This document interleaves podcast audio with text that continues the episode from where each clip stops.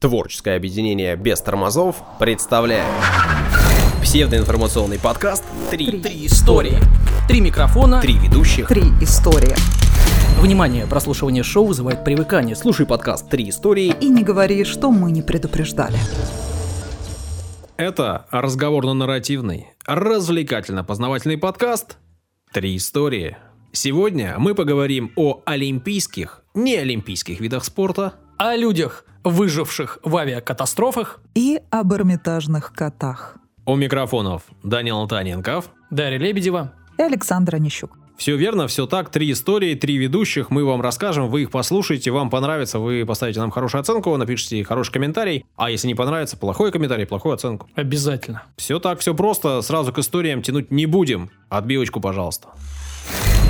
О людях, выживших в авиакатастрофах. Это Есть и какой-то- такие. Очередной дайджест? Ну, нет, э, ну, мы их считать не будем, это просто люди, о них и расскажу, не дайджест. Ну ладно. Значит, э, ну, вроде как статистика э, вообще-то, да, свидетельствует нам о том, что в плане безопасности авиатранспорт находится выше, да, спорта. чем авто, спорта. э, да, да, автотранспорт. Например, в США в автоавариях ежегодно гибнет людей больше, нежели в авиакатастрофах за всю историю перевоза. Мгм. Но э, страх перед полетами для нас естественен. Ну, потому что э, если она случилась, то шансов э, ну, нету выжить. Потому что в автокатастрофе есть. Вот, Дань, на самом деле так достаточно часто говорят, и такое ощущение, что это такая преднамеренная акция, чтобы люди с аэрофобией просто не боялись летать. Ну, э, э, да. Значит, в- в- в- что я могу добавить в этот огонь аэрофобии? Свою щепотку, как говорится, э, бензина. Вообще шансы выжить есть. Вот что я хочу сказать. Они, конечно, небольшие, но они есть. Это должно вас греть. И вот сегодня мы как раз-таки рассмотрим счастливые случаи спасения. Сразу предупреждаю, впечатлительным лучше перемотать запись на следующую историю. Но остальные, я уверен, получат э, ну, удовольствие от интересных историй о чудесном спасении. Я буду говорить о тех, кто спасся. В позитиве надо, в позитиве работать. Много негатива. НТВ и все такое. Значит так, Сесилия Сичан. 16 августа 1989 года из аэропорта Детройта начал взлет э, обычный рейс авиакомпании э, Northwest Airlines. На борту находились 154 человека, среди них четырехлетняя девочка Сесилия. Лайнер э, начал раскачивать на взлете, задел левым крылом мачту освещения, оторвалась часть крыла, загорелся, самолет рухнул на шоссе. Ну и вроде как все, все погибли. Однако обломки были раскиданы на полмили, и, э, естественно, пришли спасатели. И вот э, спасатель пожарный э, Джон Тиет услышал тоненький голос, увидел девочку. В итоге ребенок перенес 4 операции на, по пересадке кожи, сумел полностью восстановиться. Сесилию воспитали ее тетя и дядя. Когда девушка выросла, она сделала себе татуировку на запястье в виде самолета в память о том э, трагическом дне для нее, но все-таки э, счастливым в том смысле, что она выжила. Значит, Сесилия признается, что совершенно не боится летать на самолетах. Вот это да, представляете? Человек после этого Когда не бросил- маленькая была, ничего не помнит. Не знаю, татуировка напоминает. Может, после такого уже ничего не страшно просто. Да, руководствуется э, абсолютно верно принципом, э, хорошо знакомым у нас, что, мол, снаряд в одну воронку не падает дважды. Ну, наверное, математически действительно маловероятно, что ты дважды попадешь в Ну, даже математически один раз маловероятно, но два тоже как бы в два раза, да? Не, не в два раза, там же перемножение вероятности идет попасть два раза в авиакатастрофу. Перемножение, да, Да-да-да. математики Одно поймут. на другую. Итак, далее идем. Лариса Савицкая. 24 августа 1981 года 20-летняя студентка Лариса Савицкая возвращалась из свадебного путешествия вместе с мужем Владимиром. Самолет Ан-24 следовал рейсом из Комсомольска на Амуре в Благовещенск. Над городом Завитинском на высоте 5 э, километров 200 метров э, Ан-24 столкнулся с бомбардировщиком Ту-16. В результате столкновения погибли экипажи обоих самолетов. Ан-24 разломался на несколько частей и стал падать. Лариса, э, спавшая в своем кресле в хвосте самолета, проснулась от сильного удара и внезапного ожога, который был вызван разгерметизацией салона. А очередной разлом фюзеляжа выбросил ее в проход, но Ларисе удалось вновь вернуться в кресло пристегнуться. Как она потом вспоминала, ей вспомнился итальянский фильм «Чудеса еще случаются», где героиня спаслась в похожей ситуации, э, вжавшись в кресло. То есть она вспомнила об этом фильме. По крайней мере, она так сказала. Об этом фильме, кстати, мы еще позже поговорим. Сама Лариса признавалась, что не верила в спасение. А, Уцелевшая часть корпуса самолета упала на березовую рощу. Э, Естественно, роща смягчила удар деревья. Специалисты впоследствии установили, что Лариса в течение 8 минут падала на обломки самолета размером 3 на 4 метра. Ох, Да. 8 минут. 8, это безумие какое-то. 8 минут. Значит, от удара она несколько часов потеряла сознание, затем пришла в себя и смогла, внимание, самостоятельно передвигаться. В лесу в одиночестве девушка провела двое суток, а сумела даже себе соорудить некое подобие укрытия от непогоды. Врачи определили у нее сотрясение мозга, травмы позвоночника в пяти местах, переломы рук и ребер, также потеряла все зубы, но в итоге ее спасли, и она э, поправила здоровье. Вот так вот. Дальше идем. Весна Вулович. Весна. Вот какое имя красивое. 26 января 1972 год югославский пассажирский самолет э, следовал э, рейсом из Копенгагена в Загреб. Взорвался в воздухе рядом с деревней Сербска в Чехословакии на высоте 10 километров 160 метров. Причиной, по версии югославских властей, стала бомба, спрятанная на борту авиалайнера хорватскими террористами Усташами. А Усташи – это такая хорватская фашистская организация. Вот, самолет, а, разорвавшись на части, стал падать вниз. В соседней секции находилась а, 22-летняя стюардесса а, Весна Вулович. Может быть, она весна? Может быть и весна, но мне нравится весна. А пускай будет весна. Э, Даша, как тебе нравится? А мне нравится зима. Ну, весна, мне кажется, тоже как-то приятнее для нас звучит. Э, В общем, сербские ребята-слушатели, поправьте нас. Интересно, что весны, Саша, не должно было быть на том рейсе, а она подменяла свою коллегу, тоже весну, только Николич. Ну, у них там много весен в Сербии. Обломки самолета упали на заснеженные деревья, это тоже смягчило удар. Но удача для девушки оказалась не только в том, что она упала на деревья, да, и заснеженные, но еще и в том, что в ее в бессознательном состоянии первым обнаружил местный крестьянин Бруно Хонке. Он в годы войны работал в полевом госпитале и, э, естественно, умел оказывать э, медпомощь. Вулович э, провела 27 дней в коме, 16 месяцев в больничной койке и э, в итоге э, поправила здоровье, выжила. В 85 году она была внесена в книгу рекордов Гиннесса за самый высотный, внимание, прыжок без парашюта. Получила сертификат из рук самого Маккартни. Ага. Ну, типа, вот она э, любит Маккартни, вот Маккартни ей вручил. Ну, и так себе прыжок, да, все-таки прыжок, он подразумевает некую добро- добровольность действия, да? Да, тут с 10 километров она не так, чтобы выходила из самолета. Да, она вместе с самолетом вышла. Дальше идем. Эрика Дельгадо. 11 января 1995 года самолет э, выполнял рейс из Богаты в Картахену. э, 47 пассажиров, 5 членов экипажа на борту. Из-за отказа высотометра во время захода на посадку самолет буквально рухнул в болотистой местности. Девятилетнюю Эрику э, выбросила из самолета в тот момент, когда он начал разваливаться на части. Девочка рассказала потом, что лайне- из лайнера ее вытолкнула мать. Ну, тут уж сложно там как-то проверить. Значит, самолет взорвался и загорелся. Эрика упала в кучу водорослей, которые, естественно, смягчили удар. Однако не могла оттуда выбраться. И через некоторое время девочку нашел по ее крикам местный фермер. Эрика Дельгадо отделалась лишь сломанной рукой. То есть вообще не было каких-то повреждений серьезных. Ну, видишь, она не падала с большой высоты все-таки. Ну, да, и водоросли. Джулиана Дилер Кепке. 24 декабря... Немка. сейчас узнаем. 1971 года самолет перуанской авиакомпании «Ланса» попал в грозовую область, получил удар молнии, плюс э, сильная турбулентность. В общем, э, самолет начал ру- э, разрушаться в воздухе на высоте 3 километра 200 метров и упал вглубь тропического леса, примерно э, в 500 километров от столицы страны Лимы. 17-летняя школьница Джулиана э, была пристегнута к одному из кресел э, в ряду, который отломился от остального корпуса. Ну, вот похоже, да, что-то на предыдущую тоже историю, одну из предыдущих. Обломок вращался, словно лопасть вертолета, падение в густые кроны деревьев смягчило удар.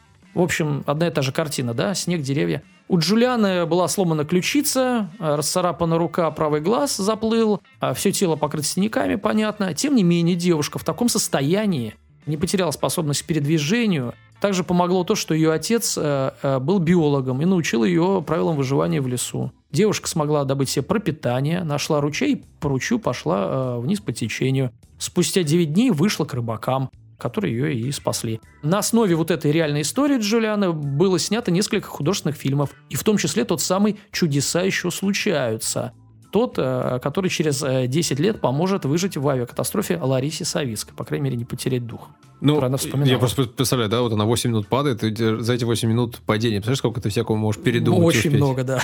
И выжил, да, и вообще жизнь всю поменял нафиг.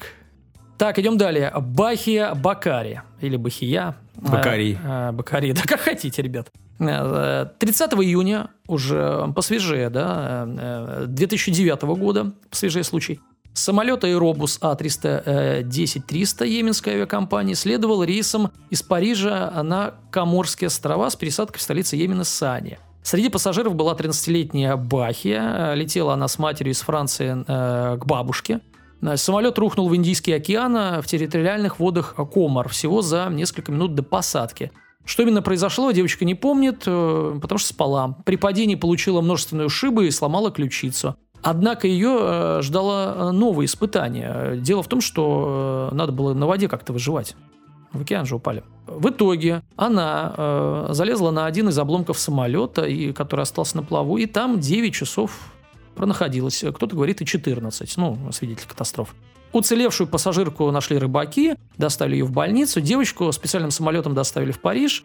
Ее, кстати, там посетил даже э, президент Франции Николя Саркози. О, Саркози. Да, напиарился. М. Спустя полгода после катастрофы Бакари опубликовала автобиографию «Выжившая». Оперативненько, да, полгода. И уже вот Это по горячим следам. Еще через полгода все забудут. Ну Надо Ковать сразу. деньги не отходя от кассы. Даша, а что за реакция такая на французского президента? Ну, мне его жена уж больно нравится. Карла Бруни. А сам он? Вот лучше бы она к ним. Ну, он противоречивый персонаж, классический политик такой. Но он похож на Стива Карелла внешне. Такой Да. типаж. Забавно, интересно. Но мне чисто вот если визуально, да, говорить, а- они интересные, да, приятные, как персонажи. Забавные, запоминающиеся лица. А жена Макрона тебе не нравится? Ой, ну слушайте, Данил что-то заулыбался. а потому что про нее ходят какие-то жутчайшие слухи сейчас. В смысле, но- какие Да слухи? нет, Там же все видно. Все видно на фотографии, какие слухи. Ой, ну прекрати, что там тебе видно? Что там видел-то? Хорошо. Ну, мне нужно имидж поддерживать, что-то сексиста. Я претендую. В 22 году выиграю э, эту премию. Вырву из лап э, известного радиоведущего. А потом э, вместе с премией отменят тебя. Да. Ну ладно, и, последний случай. На сегодня, э, 12 августа 1985 года, в Японии произошла самая большая по числу жертв катастрофа в мировой авиации с участием одного самолета. Боинг э, 747SR авиакомпании Japan Airlines э, вылетел из Токио в Осаку. На борту находилось, внимание, 524 человека. Вот это самолет, да, там, э, естественно, там двухэтажный. Через 12 минут после взлета во время набора высоты 7,5 километров у самолета оторвался вертикальный хвостовой стабилизатор, в результате чего произошла разгерметизация, упало давление, а, отказали все там системы, самолет стал неуправляемым и, э, ну, был, понятное дело, обречен. Тем не менее, пилотам, что тоже интересно, а, удалось удерживать лайнер в воздухе еще 32 минуты.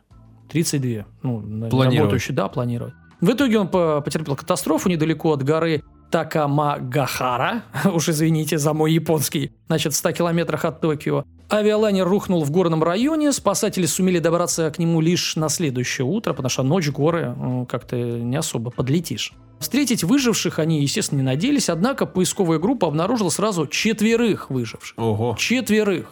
Это 24-летняя стюардесса Юми Атаи, 34-летняя Хирока Юсидзаки со своей 8-летней дочерью Микико и 12-летняя Кейко Каваками. Значит, э, первых трех Все спасателей... девушки. Да, первых трех спасателей нашли на земле, а 12-летнюю Кейка, сидящая на дереве. Ну, туда ее выбросило в момент гибели э, лайнера. Четверо уцелевших получили в Японии прозвище «Счастливая четверка».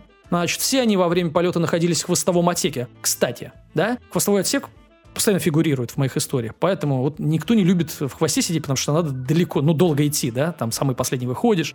Нет, ребята, все в хвост. Никаких бизнес-классов, э, первых рядов в хвост. Там самое надежное место. Ну, кстати говоря, еще не любят там сидеть, потому что вроде как бытует поверье, что он трясется, типа, и там тошнит больше. Да, ну, да, на кочках когда, конечно. Когда по ухабам самолет. Тогда это бред. Мне кажется, тоже. Я много раз сидела в хвосте самолета, очень комфортно. Главное в самолете не садиться на места, которые ну вот под колесом, чтобы не трясло, да? Это главное. Значит, в катастрофе могло выжить, говорят, и больше людей. Э, Вот эта Кейка рассказывала, что слышала э, голос своего отца, ну, может, девочке казалось, ну, и ну, то, что она голоса слышала и других раненых, это сто процентов. И потом медики установили, что из пассажиров Боинга погибли на земле от ран холода, а, и в овошоке очень много людей. То есть не в момент падения, а уже после. То есть теоретически, если бы спасатели прибыли ну, мгновенно, э, то удалось спасти бы больше людей. Но, ну а как прибудешь мгновенно? Ну, Спасателей ну, вряд ли стоит гнать, потому что э, ночь, горы сами бы тоже и тоже разбились. Вот такие истории о чудесных спасениях. И даже массовых спасениях, да, четыре человека. Дань, ты боишься летать? Вот удивительно, когда летал первый раз, второй, там третий, что-то вообще было э, по боку. А что-то со временем, не, не то что боюсь, но как-то напрягает. Напрягает.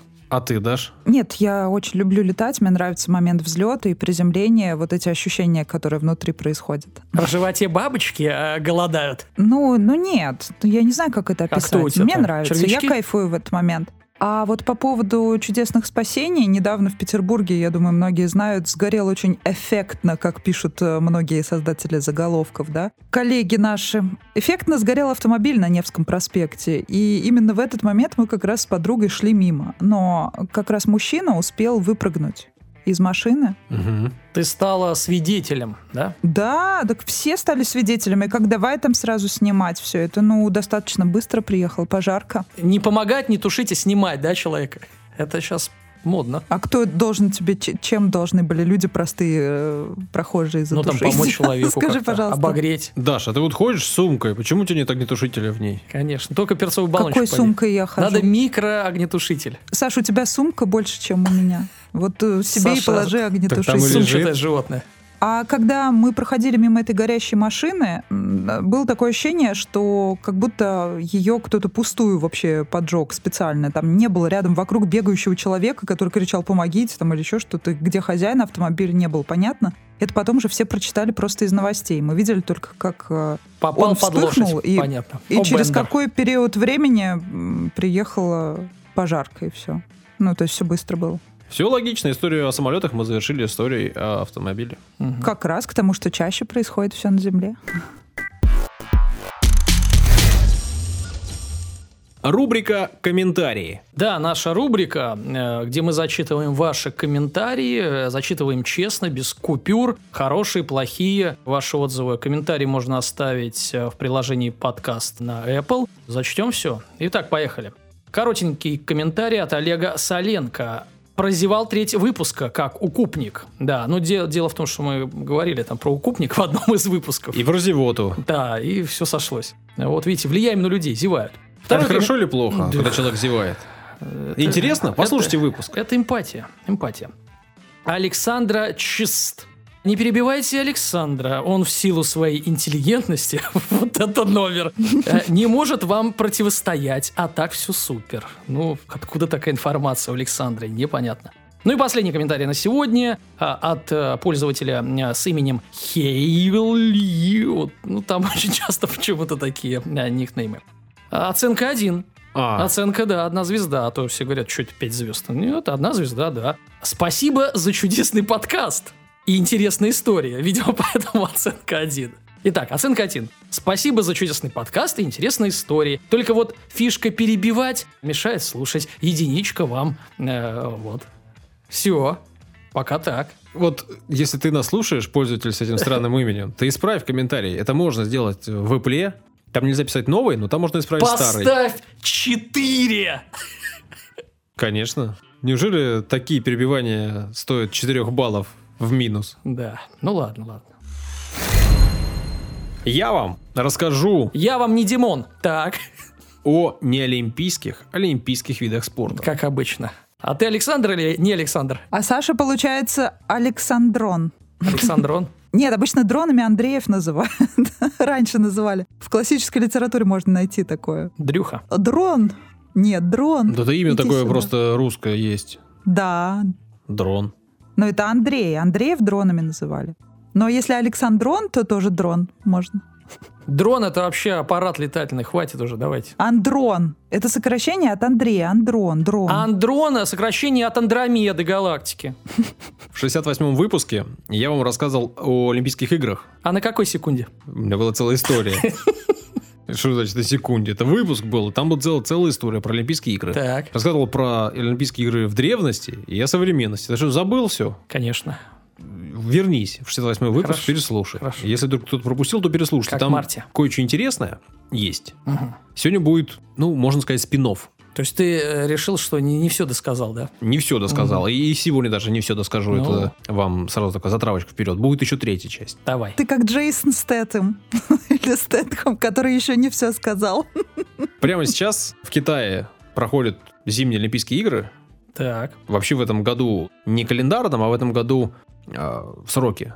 Да, как, как, как это правильно сформулировать? Не знаю, я еще не понимаю, что ты вообще хочешь сказать. Не могу тебе подсказать. Ну, две Олимпиады, и летняя, и зимняя. да, впервые. Да, так получилось. Но э, так как есть зимняя Олимпиада, буду сегодня все же про зимние виды спорта говорить. Ну и напомню, да, что первая современная Олимпиада случилась в 1896 году. Мгм. И интересный факт, о нем я, кстати, не сказал в прошлый раз. Э, В 906 году была первая внеочередная Олимпиада. Изначально люди, которые придумывали Олимпиаду, решили, что они будут очередные и внеочередные игры. То есть Олимпиада проходит каждые 4 года, а каждые 2 года будет проходить внеочередная. И они будут каждые, ну, чередоваться. Олимпиада очередная и внеочередная. Спецвыпуски такие. Ну да. Провели одну, и потом решили, что что-то какая-то странная идея. Не будем этого делать. А потом появилась зимняя То есть до Олимпиада. проведения у них не было вообще вопросов. Да, да, к этой не идее? сомневались. Потом появилась зимняя Олимпиада, и уже через какое-то время все устаканилось, и теперь у нас проходит зимняя Олимпиада по плану, да, через два года летняя, через два года зимняя, и так это все чередуется. А еще на Олимпиадах, помимо всего прочего, иногда показывают виды спорта, которые как бы не входят в программу Олимпиады, но которые находятся в ее рамках. Ну, мы помним, скульптура, да. Нет, это другое совсем. Об этом в 68-м выпуске. Сегодня я буду говорить о видах спорта. Так, Даша, ну объясни ты ему. Объясни ты мне уже что-нибудь. В 1912 году в первый раз был показан такой вид спорта, показательный вид спорта, ну или демонстративный. Мгм. То есть вид спорта, который не входит в программу, но ребята, которые выигрывают А там. как, э, дай угадаю, порка? А я вот Ну, об этом нет. буду целую историю рассказывать. Показательная порка. есть. Показательная порка, да. Это оттуда пошло? Да, ну, конечно, оттуда, да. Мгм. Слишком много Олимпиады за последнюю неделю в мои уши. В Швеции в 1912 году решили, что, помимо всего прочего, они хотят провести еще соревнования по глиме. По глине? По глиме. Ты неправильно говоришь, глине. Глиме. Это народная скандинавская борьба. Но они решили, а почему нет? Мы ее любим. Мнут бока Все друг ее другу. любят, да, давайте проведем соревнования. Провели соревнования, наградили победителей такими же медалями, как и всех остальных. А те подумали, а что, если медали такие же? Ну да. Красота. Да, но ребята из МОК сказали, что не-не-не, это не официально, медали у вас те же. Но соревнования ваши будут называться показательными, а не обычными олимпийскими. Хорошо, не Ну и вот сегодня буду рассказывать вам о показательных видах спорта. Если говорить о летних Олимпиадах, да, все начиналось с них, то практически на каждой Олимпиаде, кроме двух, были э, показательные виды спорта. Мгм. Не было только в Москве и в Монреале. Ну, потому что э, мы не показушники. Мгм. У нас все серьезно. Вот. А потом, уже в 92 году, видов спорта стало так много, что решили, что хватит. И отказались от этой идеи. Мгм. На зимних Олимпиадах все было иначе. Там на 13 Олимпиадах не было показательных видов спорта, а на 9 были. Мгм. Все иначе. Ну и вот после 94 года на зимних тоже не проводится ничего показательного, но до этого было. Я вам буду рассказывать, что же за виды спорта входили в неофициальную программу Олимпийских игр. Ну, по сути, мы ничего не застали. Нормально так. Ну, кстати говоря, один из видов спорта, о нем позже, я скажу, что даже помню как-то так вот, где-то, Мгм. может, видел чего-то как-то. Значит, в 1928 году в Швеции провели соревнования по военному патрулю М. впервые. Это были состязания по беговым лыжам, Мгм. лыжному альпинизму и стрельбе из винтовки. Мгм. Понятно, что, в принципе, стрельба из винтовки и беговые лыжи, Не, ну лыжный альпинизм это прекрасно. да, но это... Это как э, там, я не знаю, там прополка картошки э, это с шестом. Ну нет же. Так же сочетается. Склон, и они по этому склону поднимаются вверх. Лезут, э, да. Поднимаются вверх. Мгм. Лыжи в этот момент должны быть на ногах. Это важно. Так. В 60-м году решили, что военный патруль можно видоизменить и назвать его биатлоном. И с тех пор, в 60-м году, соревнования по биатлону входят в программу Олимпийских игр. Уже не лазить никуда. Да, но это можно сказать, что правоприемник военного патруля. Мгм. А изначально прям в такой военной форме ребята и участвовали. Мгм. Есть очень интересные фотографии, можете посмотреть. Швейцария, 1928 год. В 1932 году в США впервые показали керлинг. Представляете, как давно? Да. И, И- ведь люди держались, не вводили Да, да, олимпийские, да. молодцы. Только в 98 году вошел в официальную программу Мгм. Олимпийских игр керлинг. Также там показали соревнования по конькобежному спорту, который с 60 года попал в программу в Мгм. итоге. И гонки на собачьих упряжках. М, До сих пор пока ждут своего часа. Ну, мне кажется, Собаки. не дождутся уже. Ну, уже не дождутся, уже это нетолерантно и вообще как-то по-скотски, да. Типа, «О, а да кому, может, им прикольно. За собакам нужно э, как-то работать, энергию куда-то девать. Ну, что их откармливать, чтобы они жирели? Нет, вот прокатили хозяина, Не, кстати, потом попрыгали, побегали. хаски действительно должны двигаться. Конечно, конечно. Надо поднять волну. И сказать, Конечно. что хаскам не хватает движения. Ну-ка, э, запрягаем. В 1936 году в Германии провели соревнования по баварскому керлингу. О, Или айс-штоку. Сосиски катали. Нет, ну это что-то прям действительно похоже на керлинг, но там другие вот эти глыбы ледяные, Мгм. какие-то странные формы. Кружки пива. Играют до сих пор в этот айс-шток. Но вот в программу Олимпийских игр он вряд ли уже попадет, Ну да, честно говоря. место занято. А можно еще боярский. Боярский можно. Пить имеется в виду. Да. Баварский, боярский. Мгм. Шляпы, шляпы скользят. Шляпы, господи. Какая-то идея у Ну. тебя шляпа. Это твоя история, шляпа. Давайте закроем, значит, клуб шуток за 100 и пройдем дальше. В 1948 году в Швейцарии представили зимнее пятиборье. Так. Беговые лыжи, горные лыжи, стрелковый спорт, М. фехтование и верховая езда. То есть зимний вид спорта фехтование. Да, и верховая езда, вер- э, зимний вид спорта. Ну, поэтому, в общем, и не прижилось, видимо. В 1952 году в Осло играли в хоккей с Холодно. мячом. Фехтовать голеньким. Хоккей с мячом. Или как иначе вид спорта называется, Данил? Русский хоккей. Или бенди. М, Ну, мне нравится больше русский Бенди. В 1968 году во Франции показали танцы на льду. Но Вообще, хоккей с мячом, он на траве или нет? Вы запаздываете. Ну, так такая у меня операционная система уж. Бенди играется на льду. А, А хоккей с мячом траве? играется на траве. Это русский хоккей, то, что ты, наверное, называешь, да? Нет, нет, да, что? А, Нет, наш хоккей – это болотный футбол. В 1968 году во Франции танцы на льду показали. Они в итоге тоже пошли э, Господи. и вошли в программу. В 1976 году впервые и до сих пор есть. Танцы на льду, ну что ты. Мгм. В 1988 году в Канаде показали фристайл и конькобежный спорт на короткой дистанции, шорт-трек. Тоже все попало в программу. Да. Бамфанк МСИС. Фристайла. Ракамакам.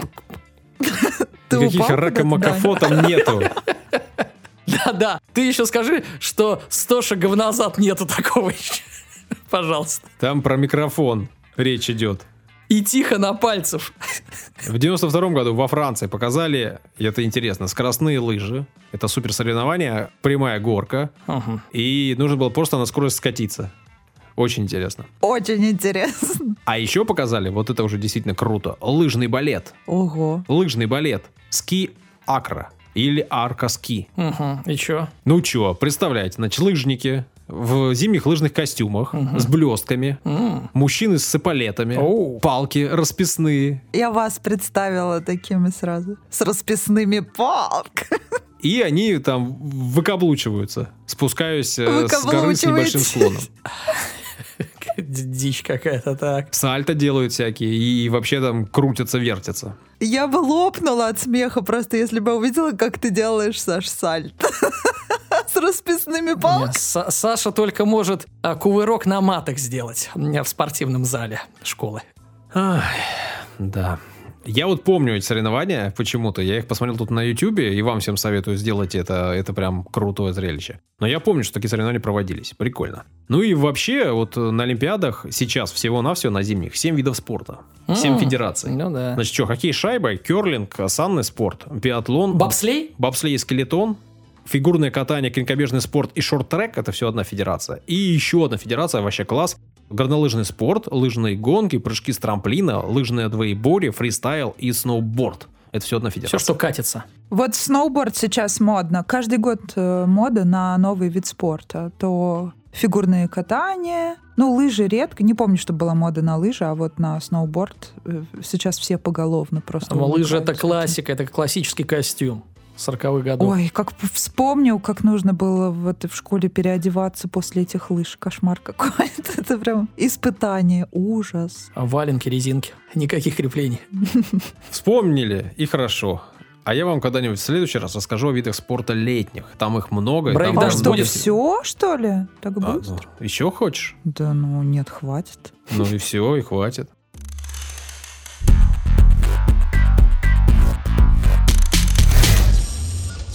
Коты, значит, у тебя, да, эрмитажные? Но на самом деле я увидела повод, новость о том, что коты Государственного Эрмитажа вошли в описание российских достопримечательностей в популярной американской настольной игре.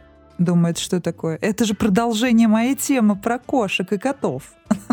В общем, действительно, есть такая американская настольная игра. Я в нее никогда не играла, но теперь меня заинтересовал этот момент. Думаю, что надо заказать себе, прикупить, так скажем. Называется она «Культуры мира».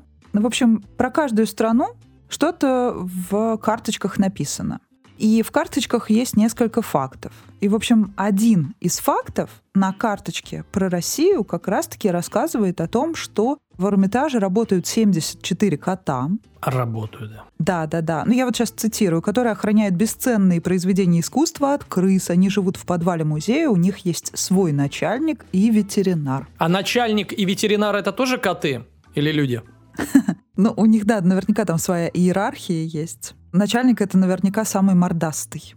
В общем, представителям музея э, сразу же сказали, что, конечно, не 74, меньше. В общем, подробнее рассказали о том, как на самом деле все обстоит. Но нужно сказать, что в прошлый раз я рассказывала об отношении к кошкам в древнем мире и в средневековой Европе, а как к ним относились у нас, я не рассказывала. И вот как раз это отличный повод раскрыть этот вопрос. А, В общем-то, действительно, морским путем кошки, как это не э, иронично, прибыли на Русь еще э, дохристианскую, и они были ценны. То есть э, у них была высокая стоимость.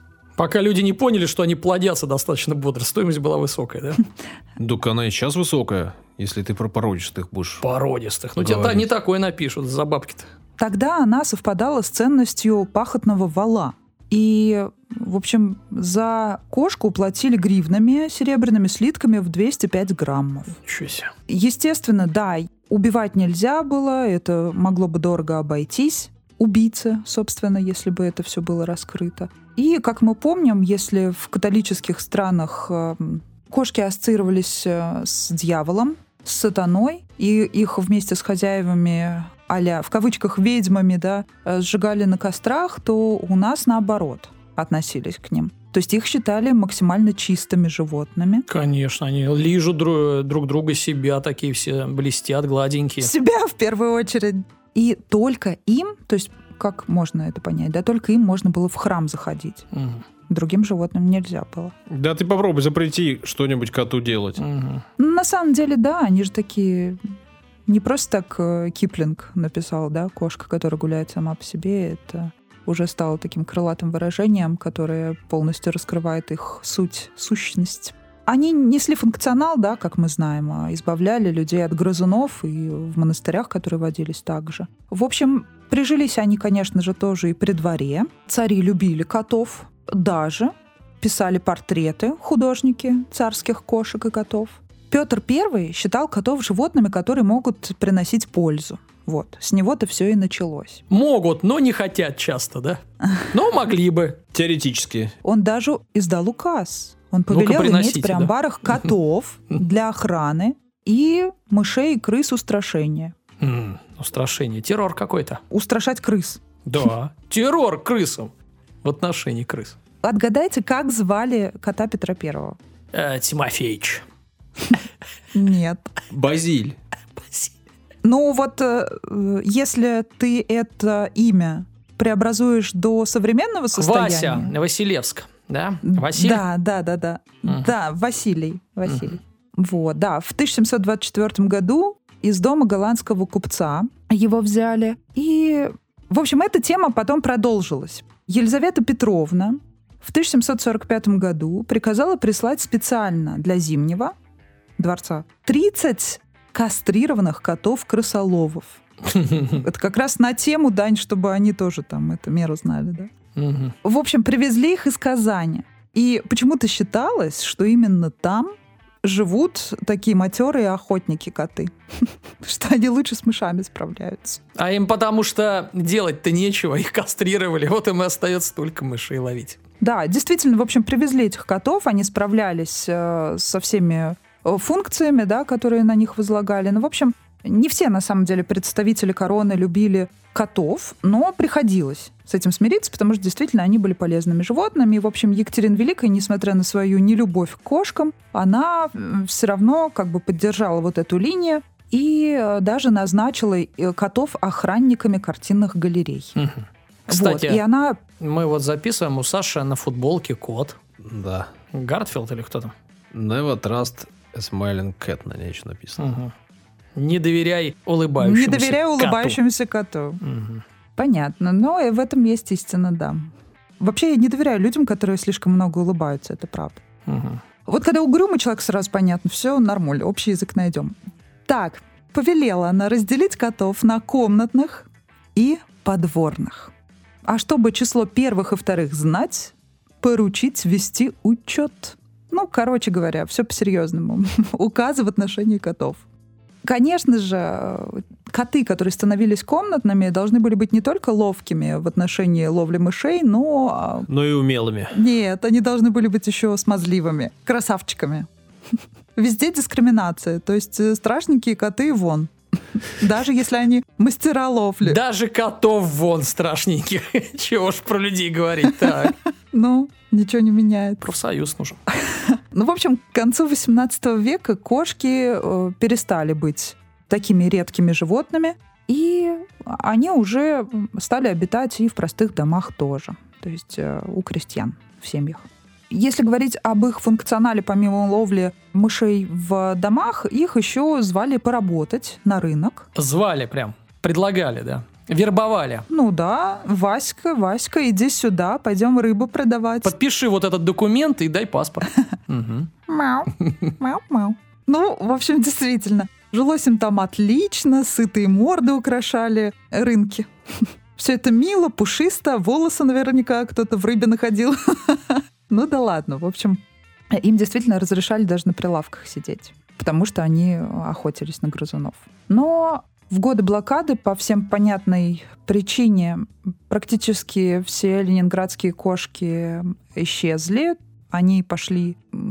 Туда же, куда и крысы пошли они, в общем, если быть откровенной. Да, мы эту тему обсуждать не будем. В общем, естественно, э, сократилось их количество практически до нуля.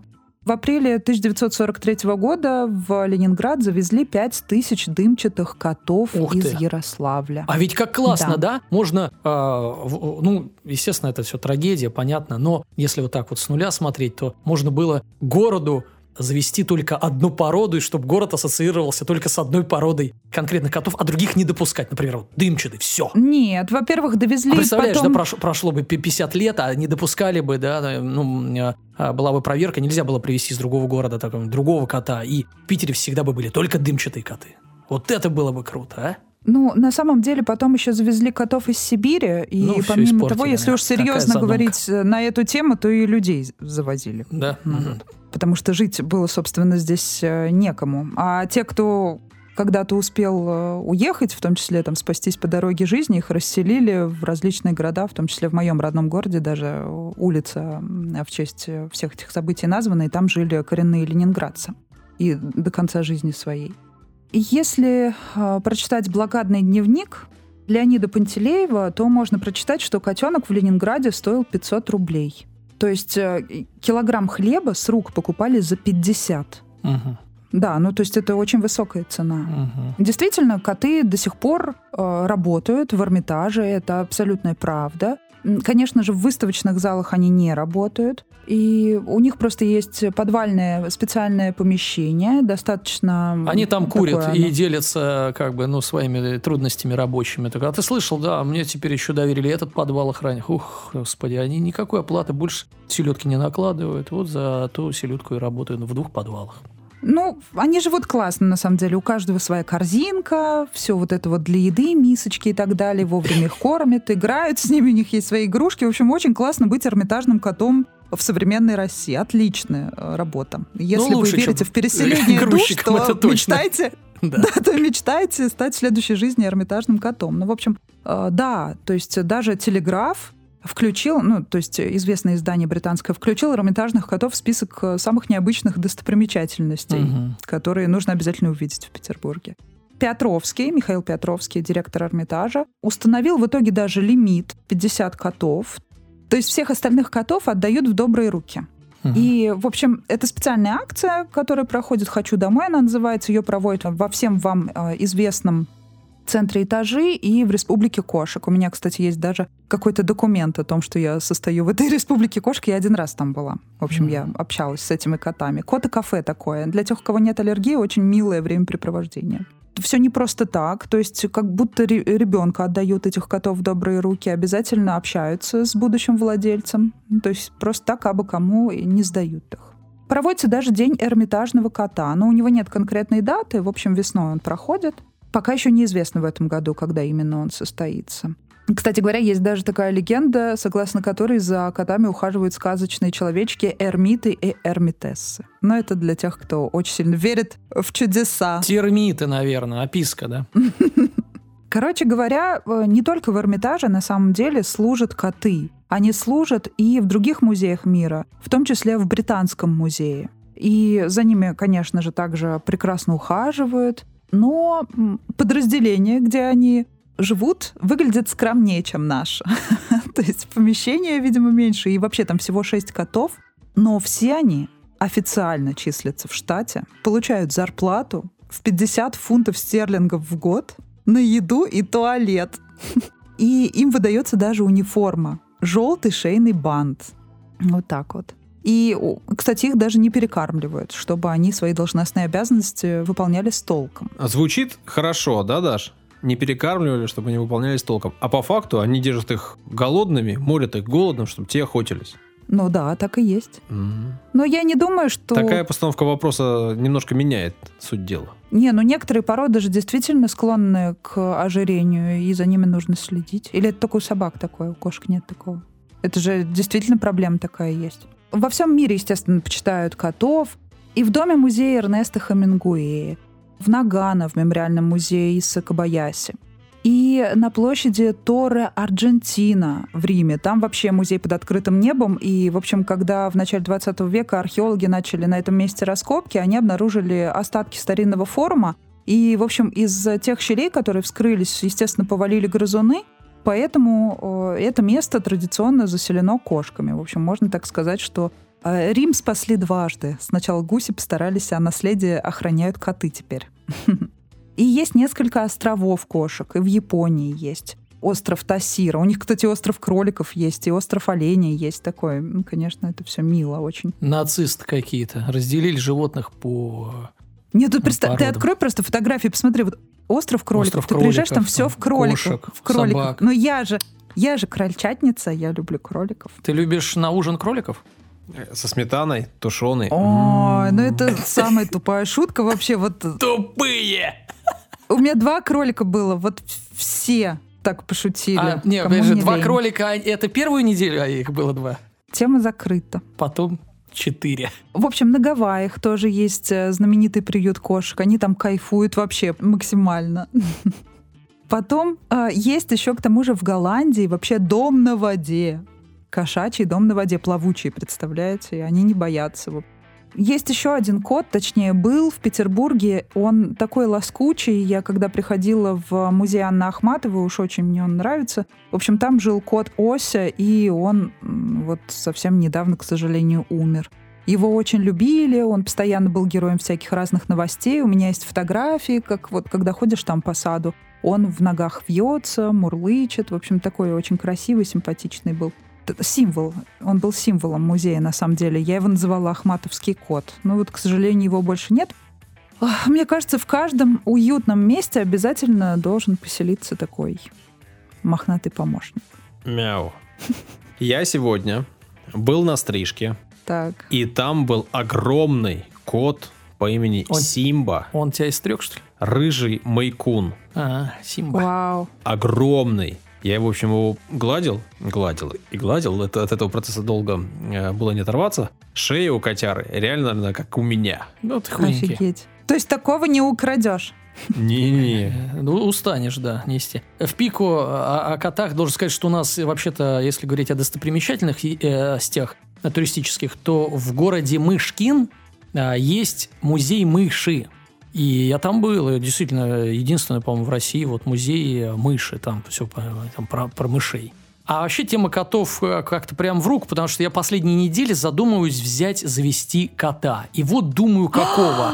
Я думаю, какого, Заведи. как, а, э, там разные породы. И все почитав, отбросив, у меня несколько есть вариантов. Возвращаюсь э, к своей породе, как у меня кот был в детстве, асиамский, э, он же тайский, да, и, и потом еще раз у родителей был. И я вот, видимо, к этому склоняюсь. Хотя мне еще очень нравится сибирская порода, бомбейская, бомбейская такой черная-черная кошка или кот с глазами такими желтыми, вообще шикардос. Еще э, ничего, Мейнкун, ну, там проблема с уходом. А цари любили русских голубых. Ну вот почему-то Ну, мне душа не, лети- не лежит. Как не патриотично, это э, не, не патриотично звучит, но э, американская кошка симпатичная, она такая серенькая, полосатенькая. В общем, я в раздумьях. Ребята, в комментах пишите, пишите в комментах, какого э, кота мне взять, какой породы. Да, и вообще кота или кошку? Нет, кота, это не обсуждается. А, кота. Ну ты, ты с, с У кем меня ты разговариваешь? холостяцкая квартирка. Даня, от меня рекомендация. Так. Три крутых породы, на которые тебе надо обратить Давай. внимание. Майкун, да, но Ну, его надо брать сложно, здоровым. сложно, Надо брать э, здоровым, сложно. с хорошего, э, от Это не хорошего проблема, заводчика. можно взять, но сложно ухаживать. Ну, Очень крутые коты, прям очень. Тебе пообщаешься, очень понравится. Вторая это норвежская кошка. Это прям топ, норвежская, топ, хорошо. Топ. Как выглядит? Похоже на сибирскую, только еще Только чуть больше пушистая. Э, Хорошо, норвежская. Норвежская кошка. Так. И одна из разновидностей сибирской кошки это невская маскарадная. Невская маскарадная. Невская маскарадная. У меня такой Ой, кот. ну это потому, что у лучшее тебя существо, такой. Да, это очень Всем хороший кот. И всем рекомендую. Невская маскарадная. А почему сибирскую, порода. сибирскую А, нельзя саму? Не- Невская маскарадная это помесь сибирской и э, сиамской. О, Выглядят прям бинго. девочки как э, сиамские, Мальчики, а мальчики? как сибиряки. Но прям классно, у них А будет почему она маскарадная, эта порода называется? Скажи, Потому что пожалуйста. если посмотреть на девочек, то у них э, раскраска сиамская, и такие у них э, маскарадная раскраска. Короче, беру, все, Мгм. заверните. Пойду искать себя другана. Три истории. Оперативно вам рассказали. Вы их оперативно послушали. Все предельно просто. В этот момент мы вам говорим спасибо. Спасибо, что послушали. Спасибо, что добрались до этого момента. Если вам понравилось, поставьте оценочку, подпишитесь в Телеграме, ВКонтакте, в Инстаграме. Передайте нам привет. И для меня лично пишите комментарии, а я их прочту. Мне очень интересно. Да. Нам тоже будет очень интересно послушать. Пока-пока. До свидания. Всего хорошего.